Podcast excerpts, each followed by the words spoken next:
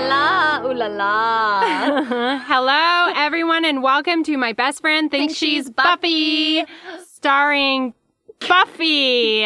Which is me, Gianna. Buffy as Gianna, and me, Giles, as Marley. Giles as we know it is Marley Yule. Actually, I was watching this week's episode and thinking that, yes, you are actually Giles. I feel very Giles right now. But even in Giles, can I just say this right off the bat? Uh-huh. Even in Giles' funny little foibles, like at the very, very beginning of this episode, which was The Witch. Episode 3. Episode 3, The Witch. When Amy's mama goes full witch on Sunnydale High. Mm-hmm. But I was thinking about that first scene when Giles is like, what could you be thinking? How could you? You know that people rely on you, that their lives are in your hands? And she's like, what's the big deal? I just joined the cheerleading squad. How could you? How could you? Even in moments like that, I'm like, oh my God, Marley would have this speech. It would be so black funny. And white. Yeah. How could you do this? How could you be a cheerleader? Wow, I'm really black and white. Yeah, you're a very simple person, not complex at all. Well, we'll get into cheerleading because... we have to. I was a cheerleader. Yeah, let's just throw that out right now. Okay, sorry, Giles. But let us get into, I guess, what's the sitch? What's the sitch? Tell me what's happening. What's the sitch? Tell me what's happening. I'll tell you what's happening. So the witch, this... Or I guess it's just witch. It's just the witch. Are you referring to the VV Itch? The VV Itch. Gosh, that is such a good film. It's wonderful. But no, this is not the VV Itch. It is witch. And this episode comes right after kind of the two-parter intro to the series. So we kind of wrap that storyline up.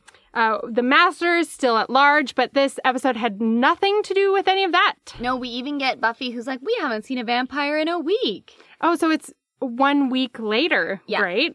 Into the school year. Yeah. And we open up, and Giles is lecturing Buffy on wanting to try out for the cheer squad. And she's like, yes, I just want to do something normal and safe. But nothing's ever safe in Sunnydale. No, and I don't blame Buffy for wanting to be a slayer. I just love script-wise and director-wise having this opening as though it's a massive crisis. Mm-hmm. Giles, the irony is just great. Yes. Like we learn that we can't trust him to have sort of a reasonable response to high school things. Yes, absolutely. You know? And this episode really brings us back to high school and the problems and things you do in high school. Mm-hmm. Like, these are all things, clubs and after-school things. We all do them in high school in some form or another. And that is just as important as slaying to Buffy, and which is fair, I think. They kind of compare slaying to an extracurricular. Like, it's in that world. Totally. She's like, I want to be able to do more than just slay after school. Mm-hmm. So I'm going to, do what I used to do in my old high school before I got kicked out, which is also a lot of information you get from Joyce Summers in this episode. Yes, this episode is the theme of the episode is mother-daughter. Yes. And the trials and tribulations of mothers and daughters. And we get a lot more Joyce, which was nice because I didn't care for her at all in the first two episodes. And this one we got, more of her perspective, more of her opinion. I do think it's sort of this unreliable narrator, though. We just see it kind of from Buffy's perspective because we follow Buffy around most of the time and we don't really hang out with Joyce with her grown-up business, really. So far, it is a very superficial... a superficial sort of narrative between Buffy and Joyce as well, considering how much they've gone through. If she's had to move schools, move cities, there's obviously been some kind of recent separation. Yeah, we find out that the dad, they split up because Buffy reveals that her parents split up. Yeah. Too, which to Amy, the character of the week... we might say. That's right, the character of the week. Mm-hmm. The victim of the week in a way, too. Victim of the week, yes. But so, what's the sitch? Also, what else happens in this episode?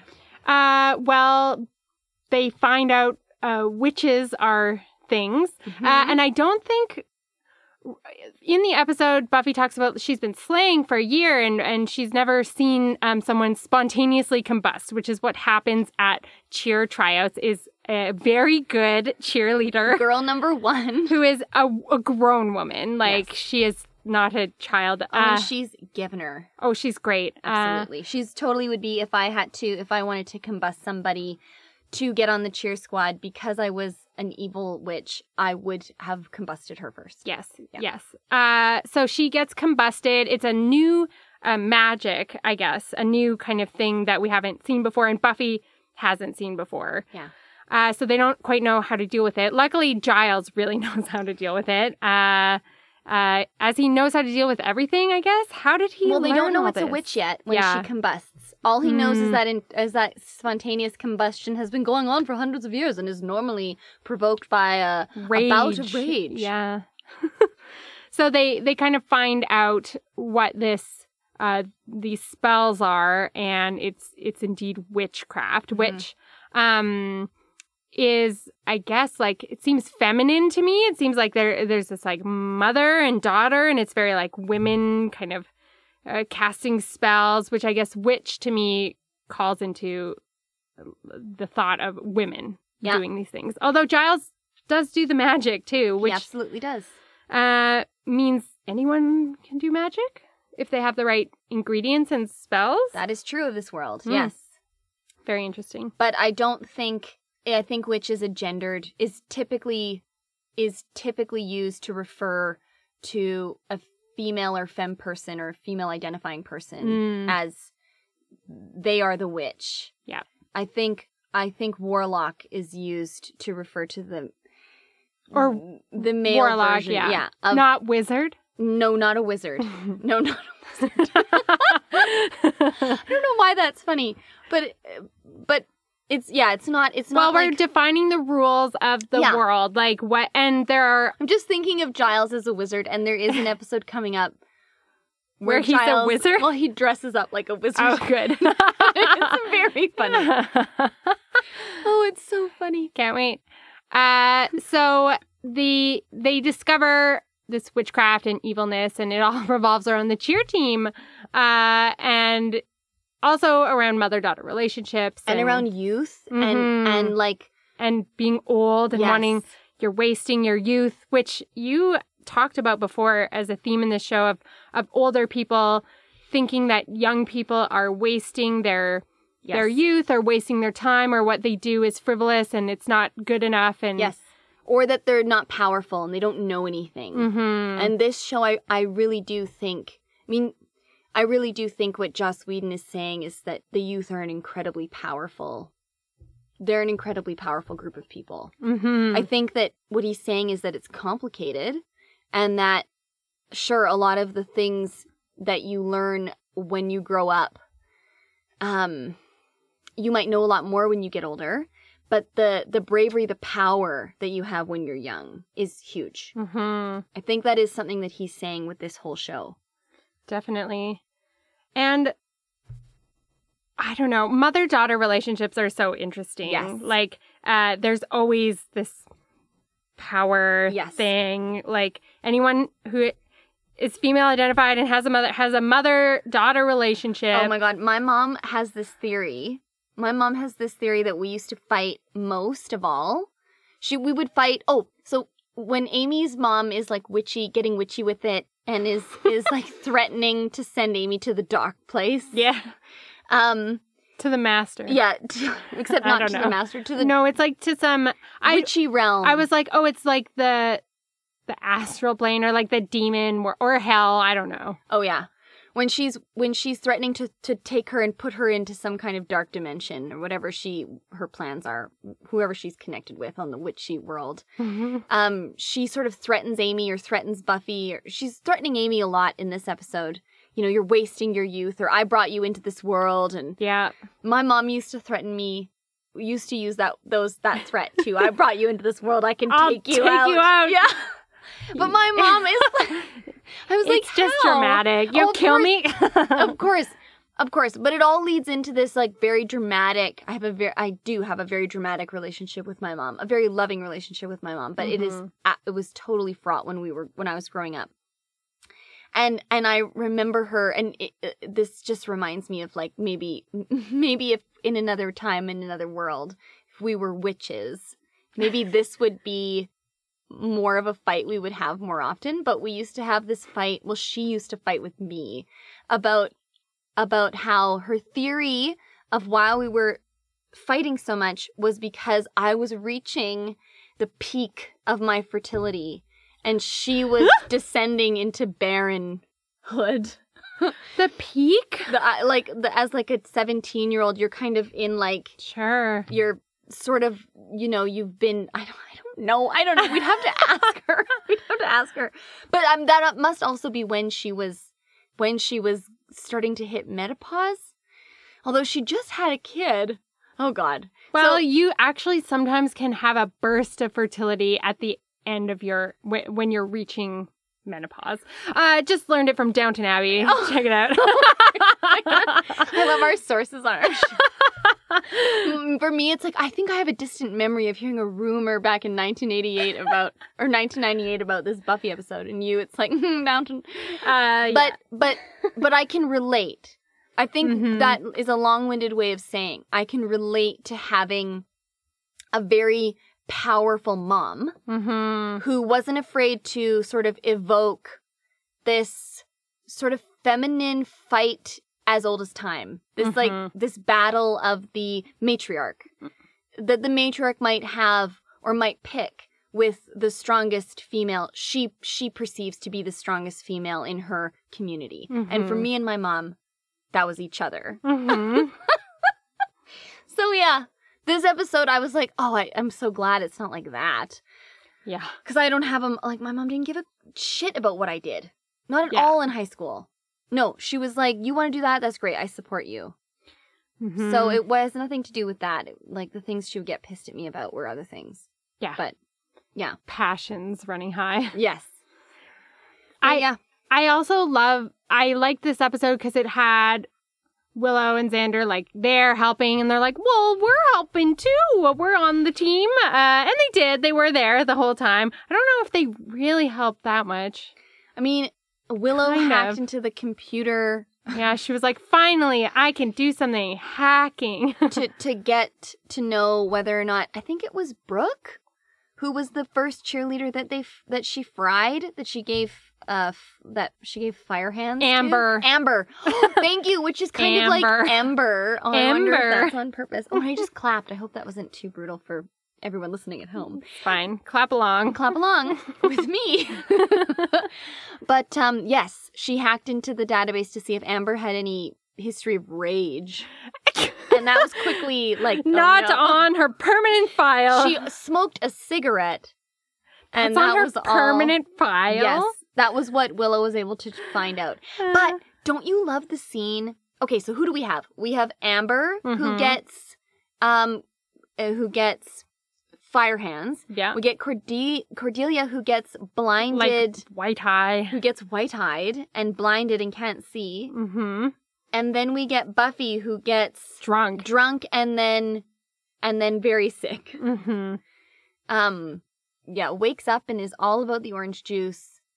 Has a great 15 minutes of cheer practice, and then it goes bad. She throws that girl across the gym. I love that. And I was like, has Sarah Michelle Gellar been drunk before? I was convinced, but also it's very funny watching people pretend to be drunk. I think that was also this is a children's show. This is a show for teenagers and for adults, but in case there are any children watching, we're not going to show you the deep, dark side of being wasted. Yeah. We're going to show you that people are kind of giggly and stupid. Yeah. She was being clumsy. She was indicating to me that she is very tipsy off of sourpuss. A cooler. Yeah, off of a Boone's cooler. A Mike's Hard Lemonade. Yeah, that's more international. That's good, yeah. Boone's. And sourpuss might be international. Sure. Who knows? Who knows what the drink of choice is around the world? Who knows? I think it's sourpuss. So This episode was great. I love seeing different magics happening, and women wielding them. Mm-hmm. And women can both be villains. Oh, yeah. And I mean, the mom was so hot. Yeah. Oh, my God. And isn't she just a fabulous actor? Yeah. And just she was like that she's sexy. Yeah. Yes. She was great. Oh, yeah. Yes. I was glad. I was like, see, moms can be sexy, Joyce. So when they're in the lab and Amy's mom, did we catch Amy's mom's name? I don't have it written down. I don't know what her name was. Amy's mom, we're just going to call her Amy's mom. It's like we're a 90s pop song. Amy's mom has got it going on. She does.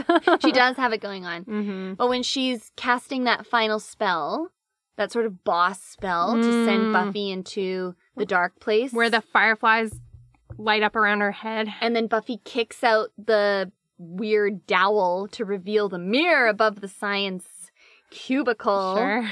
And she gets sort of her own spell hits her. Mm-hmm. That image of her with her hands in front of her face and screaming with the fireflies it's in the opening theme. Oh, yeah, it is. And it's one of my favorite images. Yeah, it's great. So when it comes to images from the show, this episode is quite strong with images. Yeah, you noted, and I noticed too, they changed up the intro for this episode. But I don't know if it's for the rest of the season, if they changed it because the first was like their pilot or like their intro episode. That's right. I think they didn't have anything else to use after episode 1 and 2. Mm-hmm. And so this is, I think, and I could be wrong and we can issue a correction, but I'm pretty sure this was the first episode Joss and the team wrote, knowing that they had 3 seasons. Oh, so they knew they had 3 seasons. I think now they do. Yeah. Wow. Great. They definitely knew they had one, but I'm pretty sure, because it was on the same network for the first 3 seasons for me. And I'm going to take that to mean that they had in their back pocket that there was likely going to be 3 seasons, but we should check that out. I'll put on the research list. Please do. Giles research list. Please do. Network info. While you're writing, can I just draw your attention to the hilarious scene? The job that they've given Joyce, maybe it's not the job, the task that they've given Joyce to be distracted with while Buffy is talking to her about cheerleading is opening these massive crates of artifacts in their kitchen. Okay, I was also like, you do not do that. Like, I know. I thought you were going to stop the show. I mean, I know it's funny, but it's just so comically wrong. Like, if she works at a gallery, why wouldn't it be delivered to the gallery? Because there's nothing else they can give Joyce on this show that makes me believe that she wouldn't be listening to Buffy. Oh, remember, I work at a gallery. I'm opening crates filled with, like, hay and, like, a fertility statue. Where were these shipped from? Like, don't you use an ancient civilization? When you packed to move from Regina to Edmonton, I'm sorry, you didn't use hay to separate your fine china? They were out of hay at the hay store. The U-Haul. At the packing. Well, and I've packed artworks and statues and, like, you just don't open them in your kitchen. That's just rule number 1. I know. It was very funny. I really thought we were going to stop and have to have a talk about whether we continued. I was like, I'm noting this for later. I know. But she's so stupid. Do something else. She could be, like, I don't know, reading an art book. I mean, I like they're showing Joyce not doing domestic tasks. Yes, that's really very important. Yeah, yeah, because she's a working woman. She's a single mom. She could be like in another context. She could be baking cookies or whatever, but she is opening her crates of statues, which is cool. Absolutely, and she has a cool job. And maybe if we had more budget, like if this episode came in a season or 2 seasons, maybe we would have had Buffy go visit her mom at the gallery. Mm-hmm. Instead of just having everything Joyce does be either in the car or in the kitchen. Yeah. Of the house. So I understand. We also get the wicked zinger from Joyce in response to Buffy's sort of trying to make Joyce feel guilty about how much time Amy's mom spends with Amy practicing cheerleading. We get Joyce being like, oh, well, it sounds like her mom doesn't have anything else to do. Right. Or it sounds like her mom has a lot of free time. And it's just like, whoa. I know. Joyce is, I mean, in one perspective, I get it, because Amy is like, we practice 3 hours in the morning and 3 hours after school. And like, I would not practice anything with my child for that long. And Buffy needed to hear, that's not normal. Like, yeah, she needed to hear. Is bizarro. Yeah, that's not normal. That's not quality time. That's control freakish territory. Mm-hmm. Not quality time. That's different. Those are different things. Mm-hmm. But Buffy's seeing it and was wanting that kind of relationship. But not knowing how to communicate it exactly. And I also believe not actually wanting it. Yeah. Like, in that moment, and when it comes to cheerleading, yes. Mm-hmm. But overall, no. We see, like, it's very cool. Buffy is an incredibly independent high school person. Mm-hmm. Yes, her mom is squeezing her fresh homemade orange juice in the morning. Juice machine that just like rotates like a juicer thing. Yeah. I was like, oh yes, this woman who has no time to help her daughter with cheerleading has time to squeeze oranges in the morning. But it looks like one of those 90s fad appliances. Like, nobody has that. It does. For me, there's just a little bit of like dissonance between sort of what Joyce, it's just obviously written for Buffy's, to propel Buffy's motivations forward, not necessarily because it makes sense that Joyce would do these things. Yeah, I don't feel like Joyce is a real person right now. Not quite yet, just doing weird like things that are sort of character building, but they're just not quite real, what a real person would do. I'm really curious to hear if there was like, I mean, Buffy has to have parents so that it's real life. Yes. But it does feel like Joss Whedon and the team, like Fran, I think she was one of the ones who wrote this episode, was just like, I wonder if Joyce will even be in this series for very long. Let's just see. Like, they basically did bare minimum, gave Buffy a parent. Yeah. And don't spend a lot of time there. Mm-hmm. But they will have to. Oh, certainly. I can see that they will have to, like, even Buffy mentioning, like, my parents split up, and like, this all has to be dealt with, like, especially when you're as a child of divorce, like, you have a lot of feelings about it. And I was also like a teenager when my parents divorced. Interesting. And you have lots of feelings about it when you're a teen, but you can perceive it, but you might not necessarily. You could push all that away because you have your own life and you can go, but they're all there, so yes. They'll come out.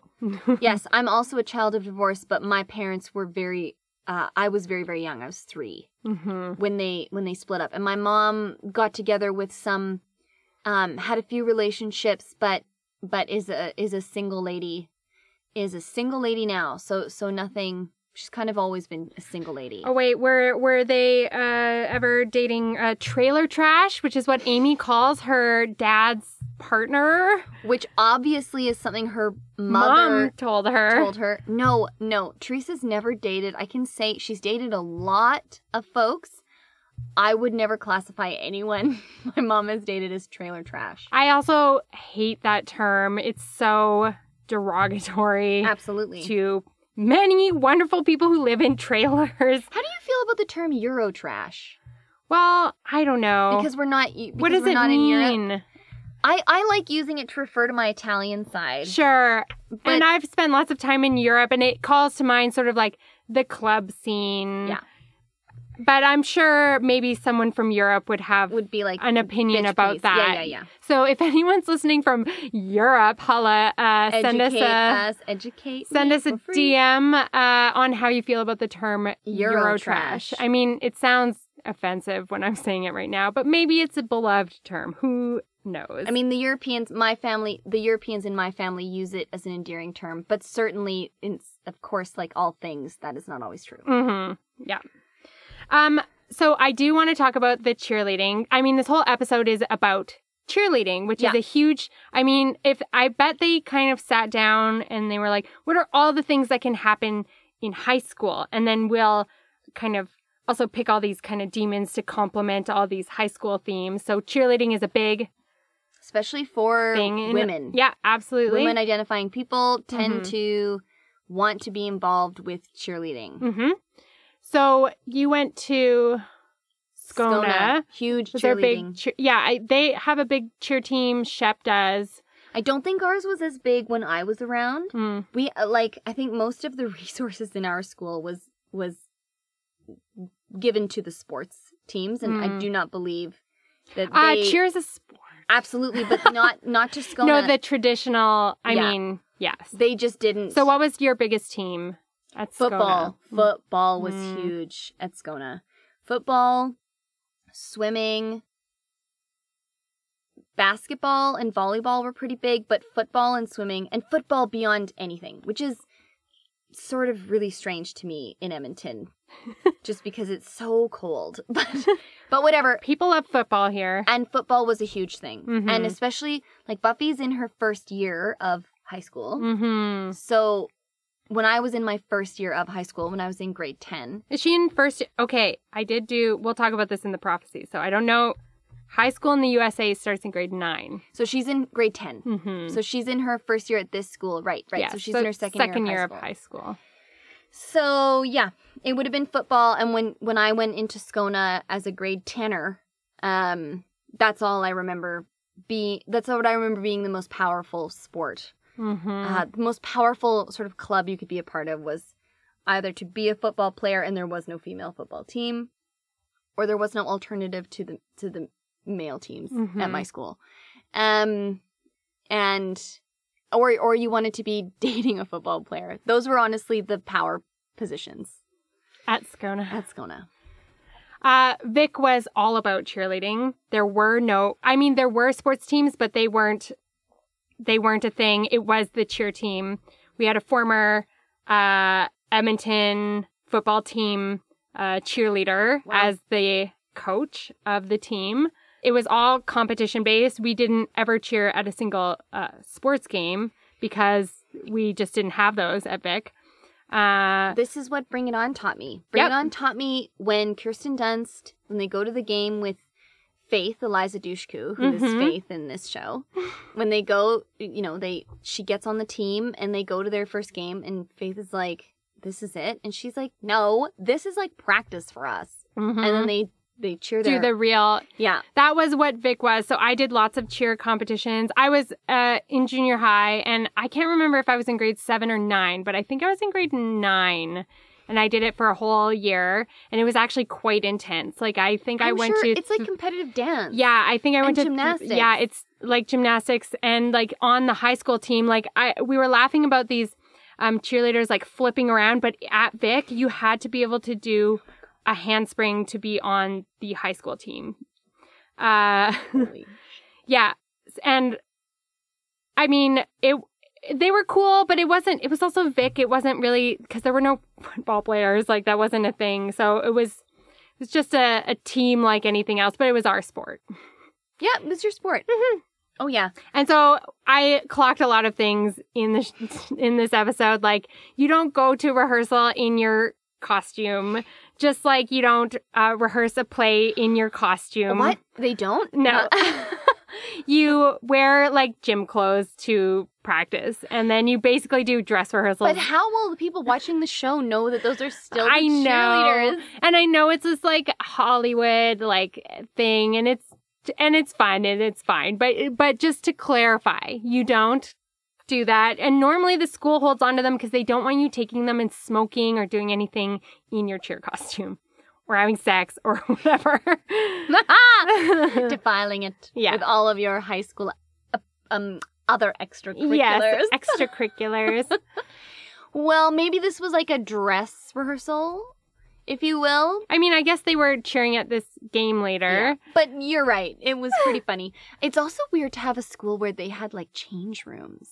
Sunnydale is a real high school where they have outdoor verandas and seats. Oh, you didn't have change rooms? Yes, I guess we had change rooms. We had locker rooms, but I guess I just didn't use them that way. Mm. If you weren't on teams, I guess. No. Mm. So yeah. But it's always just, they have showers. Do we have showers? Oh God, I'm gonna have to go back into the belly of Scona. We had showers. Remind myself of all the things. Vic is very old. It was the first part of it was built in 1912, so it has like old ass stuff. Like, but they used to build things way bigger and more intricate back in the 1912s. And then they just have like lots of janky additions on, but there's tons. There's even, I mean, in the under the theater, there's a whole wing of change rooms. Yeah, for the actors. Yeah, we didn't have anything like that. Yeah. No. When I was doing my acting at Scona, there the only way you could clean yourself was in the sink. Mm-hmm. In one of the few sinks that were there. But this might be different for all the new Scona kids who went to new Scona. I went to old Scona. Like the older version of the newer Scona. But I don't come from the time of having all these fancy drama teachers. I'm really happy if you do. It sounds amazing. Quite envious if you can't tell from the sound of my voice. But jealous. How did you feel about the fashion of this episode? How some did you feel assembly required. There wasn't too much of note. I did note what I could. Buffy, for most of it, is kind of wearing this like pink eyeshadow, which I love. It looks great on her skin, blonde, kind of pale. Well, she's always got this like great frosty California tan. Yeah, too. Yeah. She looks great. Pink, great color on her. Her fashion is always very girly. Like, I love it because she's kicking ass and she's like a badass, but she's always very girly in her. In her fashion. One cute outfit, which was very 60s, she had like this white dress on and these polka dot tights, white polka dot tights, which you only see for like a second, but very cute. Amy, her bangs are like tragic. They're so bad. They're like... Say it. They're tragic. They're tragic. They're like see-through. It's literally like four hairs. Like, they're worse than Buffy's. They're like, you can't... I was like, I can't even believe bangs can be this thin. No, it's literally 1, 2, 3, 4 just, pieces of hair. Yeah, and like her forehead, but they're like straight bangs. It's, yeah, not good. No, I agree. And Amy's obviously wearing... What's cool about costuming in this episode is that you can see Amy's wearing her yellow top, which is not a cheer top, but it's a yellow top, and she's wearing like basically what might have been her mom's old uniform kind of thing. Yeah. So you're getting a lot of information based on the clothes about this character, which I don't think you really clock until much later in the episode. Yeah, for sure. Like, when did you think we were going to be dealing with Amy's mom as the villain? Did you know quite early? I wasn't sure if it was Amy or her mom. Like, I kind of thought it was Amy for a second in the middle. She probably right when, what was she doing? She was like grabbing a Barbie. Was it Buffy or it was Cordelia. And putting it in the boiling cauldron of green ooze of Eye of Newt's. And the hand looked very young to me, and I was like, I think this is Amy doing it. But then I was actually just confused the whole time who was the witch. And it's obviously supposed to be Amy's mom who you think is the witch, but I wasn't quite sure. Yeah. Yeah, well, yeah, I love it for that reason. I also love that you don't get to see the villain in her own body until like the last 3 minutes of the episode. Oh, yeah. So there's this build. We don't find out. We find out it's Amy early on, but then they body swapped. Freaky Friday. Yeah, they Freaky Friday'd it up. Yep. I just love that. I think that the build of the episode is so good. Yes. It just really, she holds her power for so long in the episode because her power is separated from her body until the very last moment. And then you're like, you finally meet her. So powerful. Cordelia has a lovely leopard print shirt, which I would wear. Yes, you would. But animal print is one of my favorite prints to wear, so I loved it. Even though Cordelia was like, shoving her into a locker, basically. It was very mean. It was very hardcore bullying. It was very high school bullying. It was violent and threatening. It was violent. And it was alone. We saw Cordelia sort of bullying alone. Yeah. It was, yeah, she's a scary... Which is kind of why her getting blinded is satisfying. Although you still feel bad for her. Oh, yeah.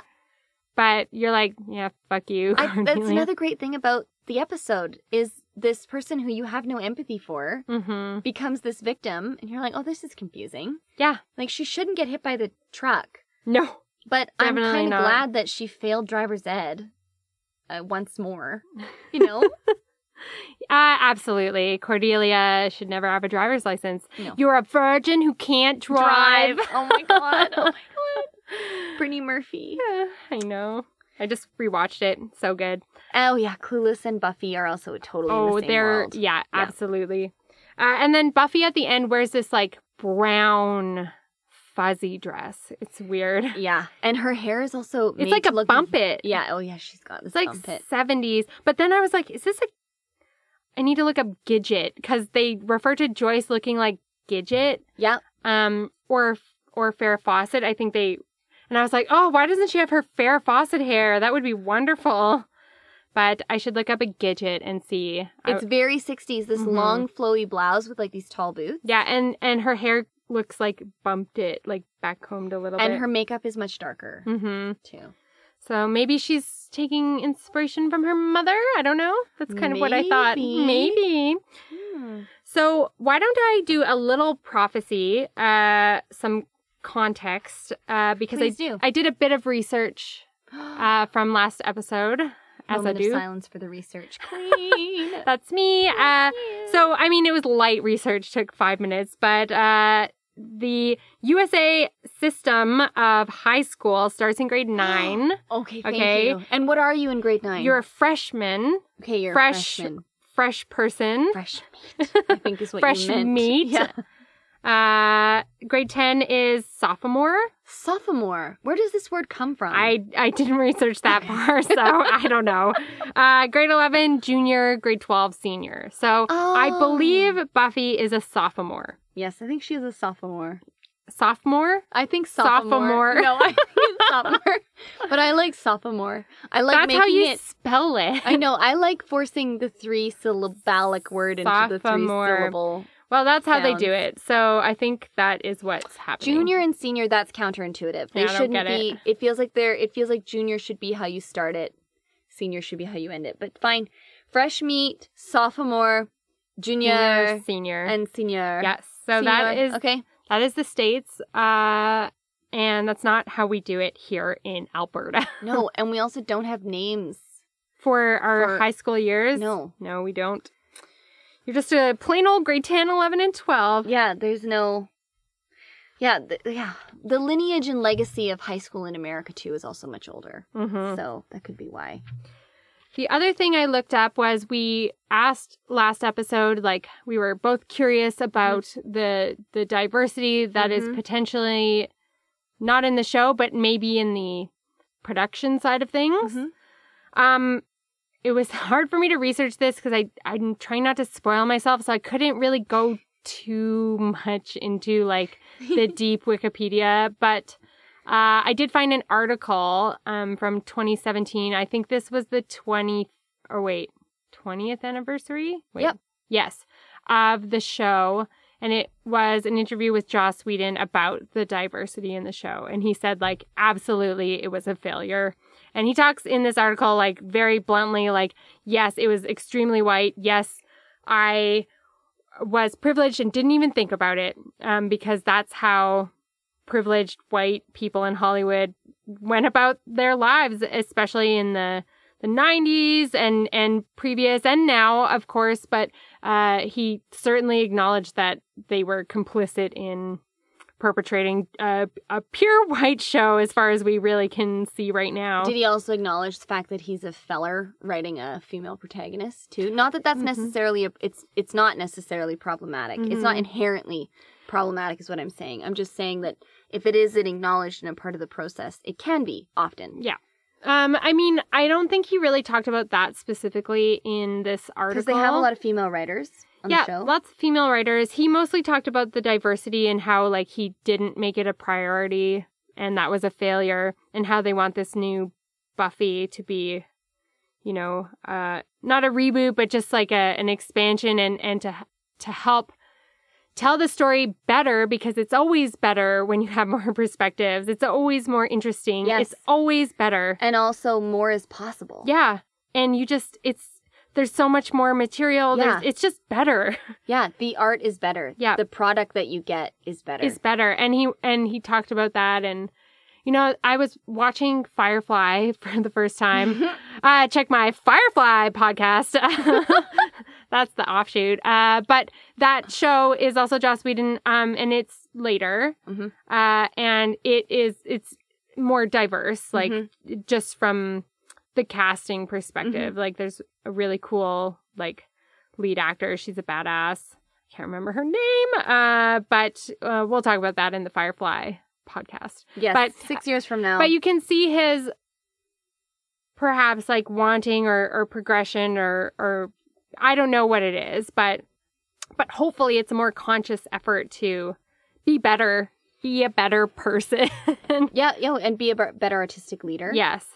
Yeah, I hope so too. I mean, certainly in this reboot, if it ever happens, the lead Slayer, mm-hmm. I believe, is a Black woman. Yeah. That's what I read too, but I don't really know much about it. Again, try not to mm-hmm. spoil.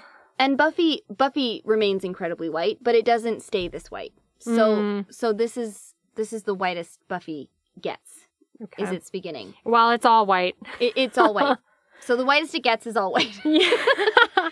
Which leads me into maybe some Bewitched, Bothered, and Bewildered. Which I do have some stuff to talk about in this episode. Oh, please do. Yeah, it's kind of one of the first times that, like, fatness is brought up. Absolutely. So there's a bunch of talk about weight and dieting, and fatness, broth diets. Yeah, and you know, doing these things but never gaining a pound, or like lots of comments about, especially about cheerleading, and of course that world is very and anything that has to do with your body is incredibly surrounded by fat phobia and if not fat phobia, certainly a healthy dose of judgment. Yeah, which is fat phobia. It just is. It just is. And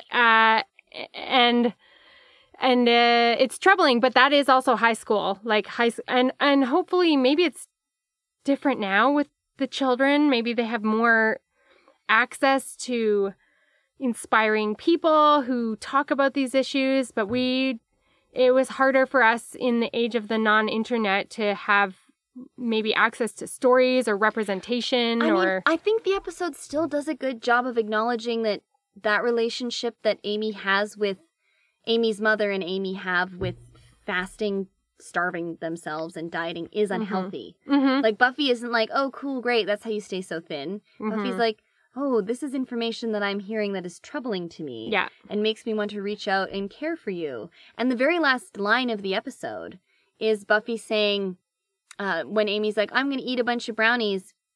And I think she says, oh, and maybe I'll get fat. Buffy says, yeah, and I think that looks really in this summer. Mm-hmm. So I think that there is an acknowledgement that I think that it's seen as a problem mm-hmm. in this episode. I mean, I also think it's easy to say it's a problem, but there's still no fat characters in the show, and everyone is a thin white person. So you can even talk about it, and it can seem like you're like, oh, let's go eat a plate of brownies. But it's when it comes from a thin white person, it just doesn't.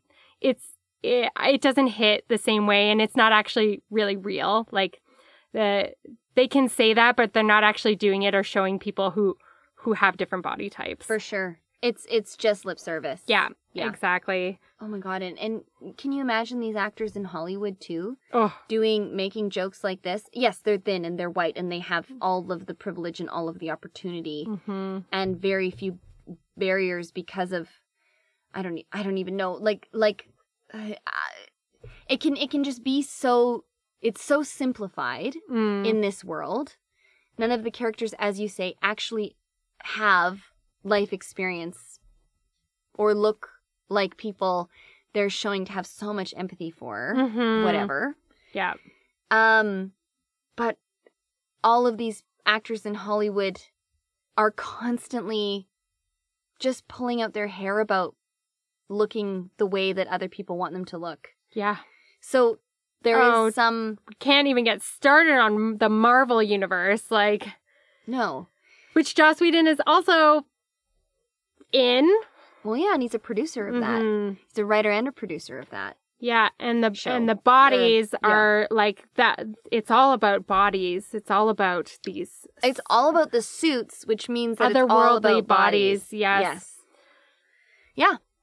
So it's like always, and it's just something to like keep in mind as we watch. And this is us also about us watching bodies doing things and fighting and things like that. But again, like it just like continues to perpetuate that like fat bodies can't do those things. They say they can do them, but they don't actually show anyone doing them, which is, it's troubling. Yeah. Yeah, it is. That's a great thing to bring up for Bewitched, Bothered, and Bewildered. Yeah, and it's important to work through it. But I think, a lot of shows of this era struggle with all kinds of representation, but a lot of fat phobia. And the 90s, and 2000s in the era of like the supermodel was very the ideal supermodel body was a rail thin kind of, they call it like the heroin chic or whatever, you know. Yes. So, I remember this was Kate Moss. Yes. Having like a concave stomach. This is like the peak. Yeah, the late 90s were the peak of thinness, like Paris Hilton. Yep. Nicole Richie. So these were idolized in Hollywood. Yeah. The thin, blonde, almost sickly-looking person. The dead women. Was fashion, but... Yes. But troubling, and it's before the era of the booty, which is what we're in. Yes, I feel we're in that. My booty's definitely in that era right now. Me too. It always has been. But it's good. It's good to talk about this stuff, and we'll continue to talk about it in Bewitched, Bothered, and Bewildered. Oh yeah. It's interesting how you can have this character, this female superhero before there was a female superhero in my life, and how that can feel so transgressive, if that's the word. It can feel so new, so modern, so dangerous, so... I want to even say controversial, and yet you're not even scratching the surface. And it can be all those things. Like, it can be amazing and, like, pushing forward women and feminism, but it can also be, you know, fatphobic and all these things. Like, all of those things can be true, which I think a lot of people might think it cancels out each other. Like, that something cannot... I mean, the intersections are just really complicated to talk about, but I still think it can be good and feminist and be pushing forward this wonderful, strong female character while failing in other areas. Certainly. Yeah. I think Buffy would agree with us right now. I do. I feel her with me right now. And I think she would be like, yes, listen to your friend. Yes. The spirit of Buffy is with us. Ah, oh, bless her. Where's Mr. Pointy? We left him outside. Oh my God! Oops. The episode's canceled. Stop! I'm hitting stop. The episode. I'm hitting the stop record button. Okay, you know what else I learned? That Xander's real name is Alexander Harris, and I really like didn't think that Xander was a shortened form of Alexander. You didn't? No. I've never heard anyone called Xander. I went for like 5 seasons being like, his name is Xander, not Alexander. And other fans being just really putting me in my place. Just about a simple factoid. His name is Alexander. He says it in the 3rd episode. I know, but we don't call him. But his name is Xander. His name is Xander. Which is such a weird, like, Alexander shortened is Alex. There's no such thing as Xander. I have heard some Xanders. But is it because Buffy exists? I don't know. Okay, any Xanders out there, get in touch with us. Hit us up in the DM. If Marley is going to take your Xander story as being real, you have to have been a Xander before 1997. True.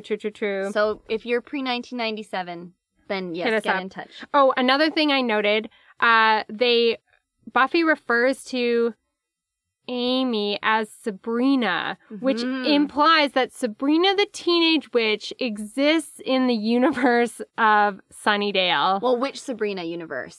Because Sabrina's also like a 60s film. Well, and I think originally it's from the comics, like the Archie comics. Yeah. So Archie comics exist in this world. I think that's true. I don't think Melissa Joan Hart's like 430 TGIF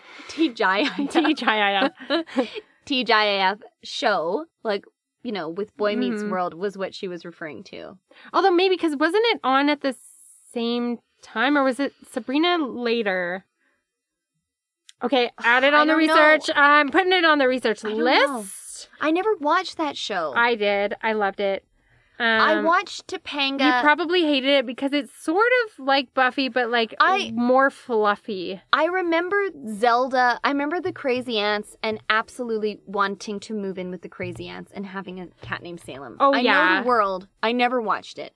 I read books, Sabrina the Teenage Witch books, which were just Melissa Joan Hart, like, on the cover. Like, I think they were books based on the television show, which is horrible, but I loved reading them.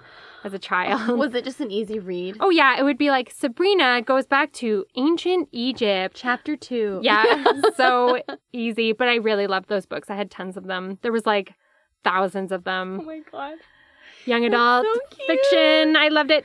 Yeah. Melissa Joan Hart. Yeah. Yeah. Heartthrob for me. No, Sarah Michelle Gellar, Melissa Joan Hart. They're three names. They kind of look exactly the same. I think it was very popular. Yeah. Jennifer Love Hewitt was another one at that time. But Topanga, and I don't know the actress who plays Topanga, but Topanga I was obsessed. I was as obsessed with Topanga as I was with Buffy. I never watched Boy Meets World. No. Honestly, my brother, did Luca like to watch it? One of my friends liked to watch it. I remember going over with them and watching it with their brothers and falling in love with Topanga. Mm. The girls were always better in those shows. Anyway, that's just me reminiscing. That's just you. So, okay, I'll put it on the list, the research list. So we're trying to find where Buffy falls in the world of Sabrina. Yeah. Okay. I just always find it fascinating in shows where they reference, like, celebrities or like, pop culture. Mm-hmm. But you're like, you are in the pop culture. And you as a character, like, what if Buffy referenced, like, Freddie Prinze Jr., but then, like, you know what I mean? I just, like how? Also, what universe? You're bringing something up that's a really important thematic thing to talk about when it comes to the writing of the show. Mm-hmm. And that is that Buffy her reference game is incredible. Mm-hmm. She references Mother Dearest. Yeah. And I was like, she's seen Mother Dearest? Yeah. And in the same breath, we'll be like, I don't know how to do school or whatever. So she's like incredibly pop culture literate. There's all these different ways that Buffy is the smartest character in the show. Mm-hmm. And then all of a sudden she just can't do school or she can't do sleigh. She just can't do the thing. And I'm like, how is she learning this? You have to watch movies and television to learn about pop culture, especially in the 90s. But it doesn't really show her watching movies. But also a week has passed, so maybe she watched a bunch of movies. Yeah. She definitely watches movies and cartoons later. Okay. They're just layering it in. They're just layering it in. Yeah, I mean, it's only the third episode, so... I shan't get too nitpicky, but right. I will. You will, and then I might have to, I don't know, remind you who you're talking to. Uh-huh. Did you hear that? I just threatened her. Wow. With Mr. Pointy. No, he's not even in the room. I don't even have with my weapon. With your witch power. The witch power is, like, incredible. Because the magic, Giles can do magic. Mm-hmm. Like, and which... seems to me like anyone can do magic if they have the tools at hand, which is in D&D, wizards are like that. Mm-hmm. If you study, you can do magic, arcane magic. But she also seems to have maybe other heightened magical powers because she like... Or she's a natural, if you will. She like death grips. Very Darth Vader, like death grip Xander. And then she just straight up punches Willow. Yeah, in the face. And then she like summons like Accio, the axe. So she's got like, without saying incantations or spells or whatever, so she has magic in her. Yes. Or she's mastered these things that she doesn't need to. Yeah, she's at a high level of witchery. Yeah. And I do love that it's very potions class, the whole thing. I love potions. Don't you love the Barbie voodoo dolls? Oh, I love it. Yeah. It's also very 90s to use Barbies. Oh, yes. Mm-hmm. No, let's not make our own dolls. She doesn't have time for that. Yeah. Let's go buy some Barbies and cut their hair so they look like Buffy. Is there a Buffy Barbie doll? There was. Yes, there was. Do you have it? I had a Buffy doll, and now I have a Buffy, like, bobble. Oh, I found them because I was at your house looking for DVDs, looking for Firefly, and I found your Buffy dolls, and I was like, I think this is Buffy, and I think this one is Angel, and I think this one's Spike, my boyfriend. Did you tell? You saw their hair, blonde and brown. Spike was like a demon man, but they're those, I don't know what they're called, but they've got the huge heads. They got the huge heads, yeah. Cindy gave those to me. Aww. I know. Hi, Cindy. Perfect. Yeah. So you do have a Barbie of sorts. I do. I have my doll. I have my doll, and I have my steak. Do some voodoo. Mm-hmm. Okay, G, is there anything else you want to bring up from the episode? No. We pretty much covered it all. Yeah, we did pretty much cover it all.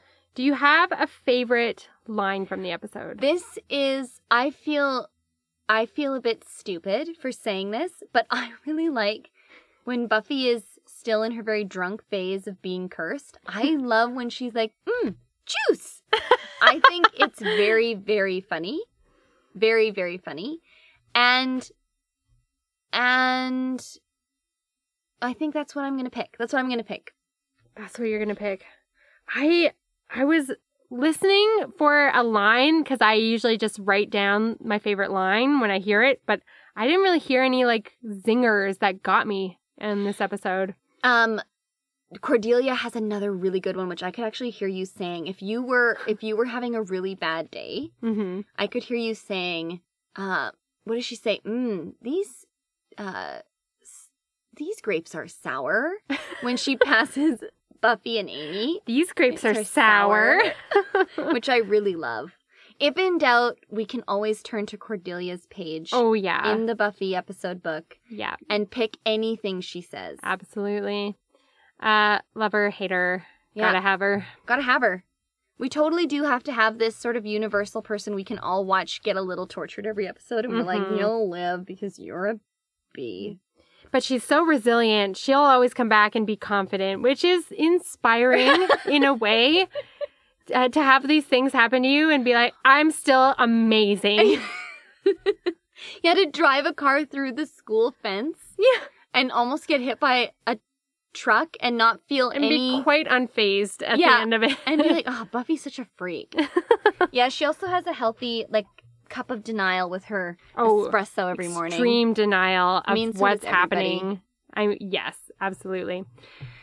Okay, I think that's it. If you have any corrections or any answers to our questions, which I don't even remember what we posed in the episode, you can hit us up at mybestfriendthinksshesbuffy@gmail.com. And my best friend thinks she's Buffy on the gram. Yeah, hit us up on the gram. We'll post some stuff from this episode.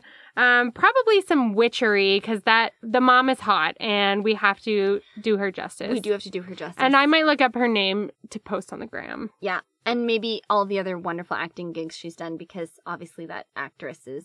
Oh, she was wonderful. The real deal. Yep. Next week's episode is called... I want to tell you what it's called. Because you covered my eyes when we were watching the DVD, so I wouldn't see it. I did. It's a weird DVD in that it just has titles. There's no numbers. Episodes, so you have to just know. You have to just know and intuit what comes where. The next episode is called Teacher's pet. Ooh! Teacher's pet. So we're going to have, and truly, there's been no teachers at this school so far, so it would be nice to see a teacher doing anything. What Giles? No, he's just a librarian. He's not a teacher. Also, before we go, may I make a request that in your fashion files, that you also take a look at what Giles is wearing for me? Okay. Because I haven't really clocked it because it's quite boring. I think it is quite boring. I'm just curious if you noticed anything that I'm missing.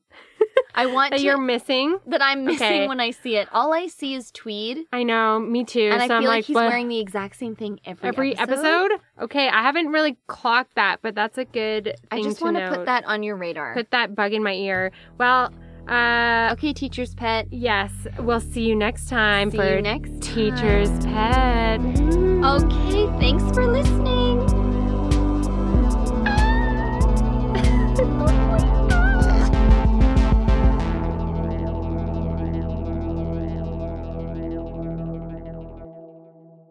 Arg. Grr. Arg.